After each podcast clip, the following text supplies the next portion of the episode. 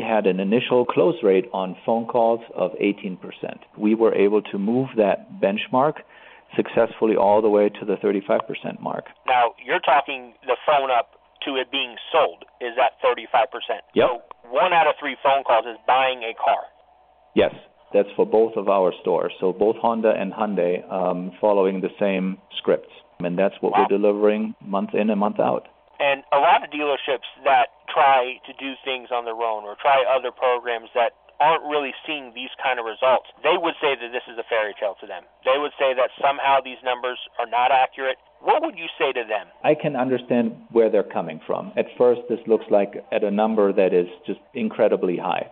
Um, and there's a key ingredient to this, um, which is what I would call a two way commitment. A two way commitment from CMS to be relentless in training weekly and also a commitment from ownership from our side to commit to the training and stick to it. Your guys' scripts are being followed relentlessly without fail, and our phone calls sound alike.